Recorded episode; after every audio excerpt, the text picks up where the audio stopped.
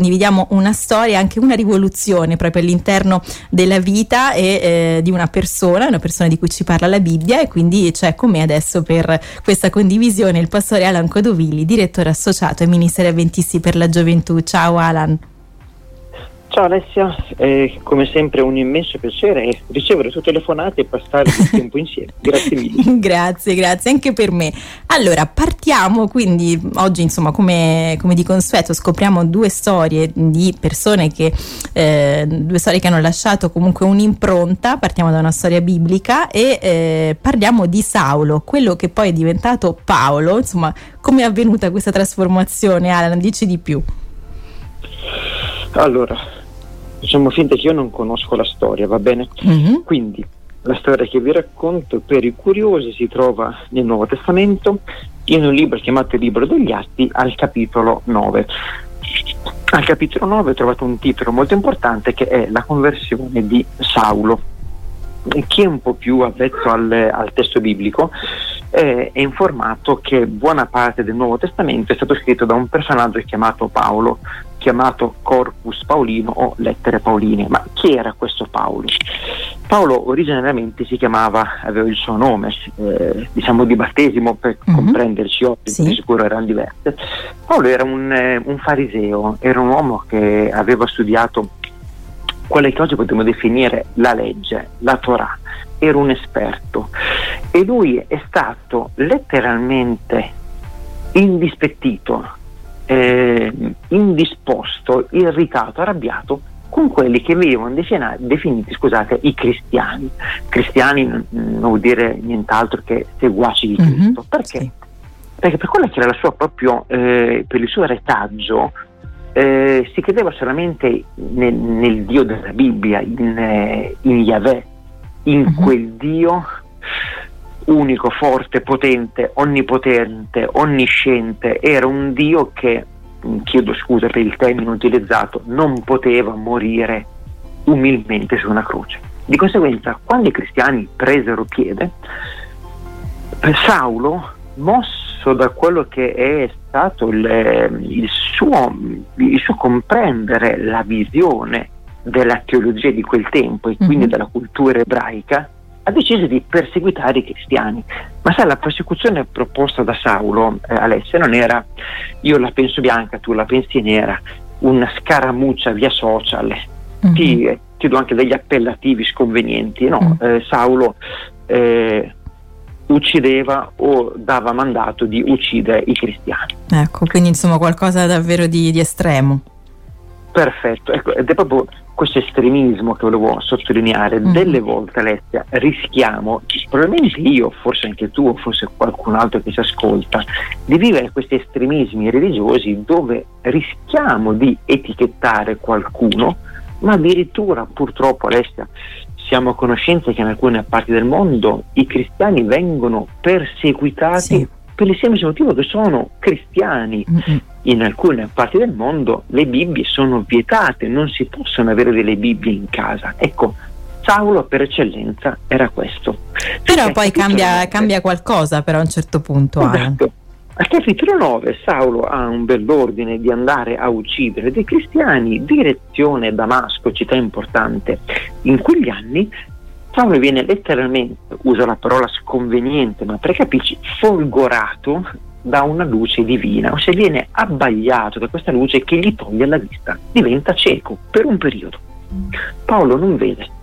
Allora la domanda che mi pongo oggi, Alessia, ma che quasi quasi sia utile provare della cecità ai tempi nostri. Con cecità non vuol dire per forza non poter vedere fisicamente, mm-hmm. ma avere anche, chiamiamolo un deficit, una lacuna, una mancanza che ci permette di apprezzare quello che abbiamo, di avere l'opportunità di comprendere che chi vive uno stile diverso dal nostro, una religione, un credo, ma anche oggi in una realtà con delle etnie, siamo multietnici oggi in Italia, uh-huh. cosa facciamo? Li apprezziamo o li critichiamo perché sono diversi? Ecco, forse andare a vivere da stranieri in un territorio, faccio un esempio, arabo, ci permette di comprendere la tolleranza in maniera diversa, l'accoglienza, il rispetto. Quindi Saulo si ritrova cieco, Dio invita Saulo ad andare da un uomo chiamato Anania, il quale esso stesso viene avvisato che sarebbe arrivato Saulo il persecutore, e gli dice tu accoglilo perché per lui ho qualcosa in serbo di molto importante. Saulo recupera la vista e diventa il Paolo del Corpus Paulino, un grandissimo predicatore del Vangelo di Dio. Ecco, una storia davvero straordinaria, questa, questa, di Paolo, ne scopriremo ancora un'altra di storia straordinaria tra poco, sempre insieme al pastore avventista Alan Codovilli. Sono Alessia Calvagno, sono insieme al pastore avventista Alan Codovilli e eh, ci hai raccontato prima Alan la storia di Saulo, quindi eh, quello che poi conosciamo come l'Apostolo Paolo. Abbiamo visto che era un fariseo che aveva studiato la legge, che era molto irritato con, eh, con i cristiani inizialmente, che li perseguitava anche eh, con, con, un certo estremismo abbiamo visto, però ecco a un certo punto eh, qualcosa cambia eh, sulla via di, di, Damasco, quindi viene eh, folgorato da una luce divina che gli toglie la vista per, per un periodo, ecco e questo davvero cambierà eh, la sua vita perché eh, diventa insomma da persecutore diventa invece un predicatore del, del, Vangelo e poi insomma sicuramente sappiamo un po' la sua storia che insomma un po' ci viene narrata e capiamo tanto di lui attraverso anche tante lettere che troviamo nel Nuovo, nel Nuovo Testamento. Ecco Alan, quindi lasciamo adesso la Bibbia per andare invece a una storia eh, più vicina ai nostri giorni che però ha un messaggio in comune, un qualcosa in comune con la storia di Paolo. Esatto, grazie per, per la sintesi Alessia. Siamo, come hai detto tu, eh, più vicini, anche se ahimè la protagonista di nome eh, Alicia Alonso è venuta a mancare nel 2019, quindi proprio qualche anno fa. Mm-hmm. Chi era Alicia Alonso? Era una, una, donna, una donna cubana che aveva una grandissima passione, ehm, diventare una ballerina.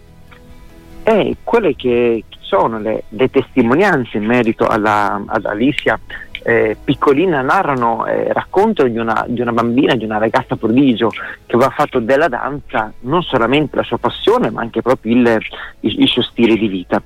E, ehm, purtroppo da piccolina come, capita, come capitava spesso allora, purtroppo capita anche oggi, eh, si ammalò, prese una, una, malattia agli occhi che mm. la costrinse a, eh, a restare diverso tempo a letto, quindi non vedere nulla eh, e anche il, il, non muovere il corpo. Sappiamo per uno sportivo quanto sia importante il, il tono muscolare. Mm-hmm. Ma lei aveva un, un, sogno nel cassetto che era quello di, di recitare, di ballare, chiedo scusa per la, mia, la minoranza, un'opera chiamata Giselle. Aveva un qualcosa di importante e questo credo che sia un messaggio, un messaggio utile per me e per tutti. Le dichiarò il, la cecità, la malattia mi ha impedito per mesi di ballare, ma non mi ha impedito di ballare con la mia mente. Quindi lei era distesa nel letto, ma si immaginava quelli che erano i passi, le movenze, anche le coreografie di Giselle che lei aveva visto e mm. aveva apprezzato come ancora poteva, poteva vedere. Quindi ha continuato a giorno, coltivare il suo sogno, insomma, anche se in maniera certo, diversa. Mm. L'ha coltivato in maniera importante, infatti mm-hmm eh, la prima ballerina del New York City Ballet, in occasione proprio del, della rappresentazione del Giselle, si ammala e non può presenziare, non può nemmeno eh, mettere in atto questa che era quest'opera. Mm-hmm. Cosa fecero? Chiamarono Alice Alonso, che ahimè era quasi diventata cieca, ma sapevano che era una sua passione, che aveva imparato a memoria ogni singolo passaggio. Cosa ha fatto? Ha accettato, ha ballato, sembrati di ballare un'opera quasi da non vedente. Le, la biografia presenta che vedeva proprio poco, poco, poco e doveva, o meglio, ha dovuto chiedere ai ballerini di imparare delle movenze a memoria e di anche prenderla durante determinati passaggi di quest'opera. Quest'opera ebbe un grandissimo successo, ci furono più repliche e le persone andarono a vedere Alicia Alonso, la ballerina quasi cieca. La domanda è come è possibile che una donna cieca balli? Ecco, lei dichiarò che quella cecità che gli è arrivata a motivo della malattia gli ha permesso di vedere la vita in maniera completamente diversa. Da quella che era una passione, la danza, divenne un qualcosa dichiarato da lei che la tenne in vita. Mm. È un po' come Saulo che divenne Paolo e che riscoprì il senso della sua vita non più da persecutore da, ma, ma, da promotore del Vangelo. E allora questa storia che mi ha, che mi ha colpito in diversi, diversi suoi passaggi ehm, ha dal mio punto di vista un, un bel lieto fine. Lei era in America, ma aveva il sogno di portare quanto ha preso a Cuba, la sua terra d'origine. Sì. Allora ebbe l'opportunità, vi ricordo che lei è nata nel 1921, di un secolo fa, di ritornare a Cuba e ha fondato una compagnia chiamata Compagnia di Danza Alice Alonso e iniziò, sentite bene, a insegnare a ballerine e alle ballerine cubane, una donna cieca mm. insegna danza. Non si è arresa, insomma. Mm. Non si è arresa.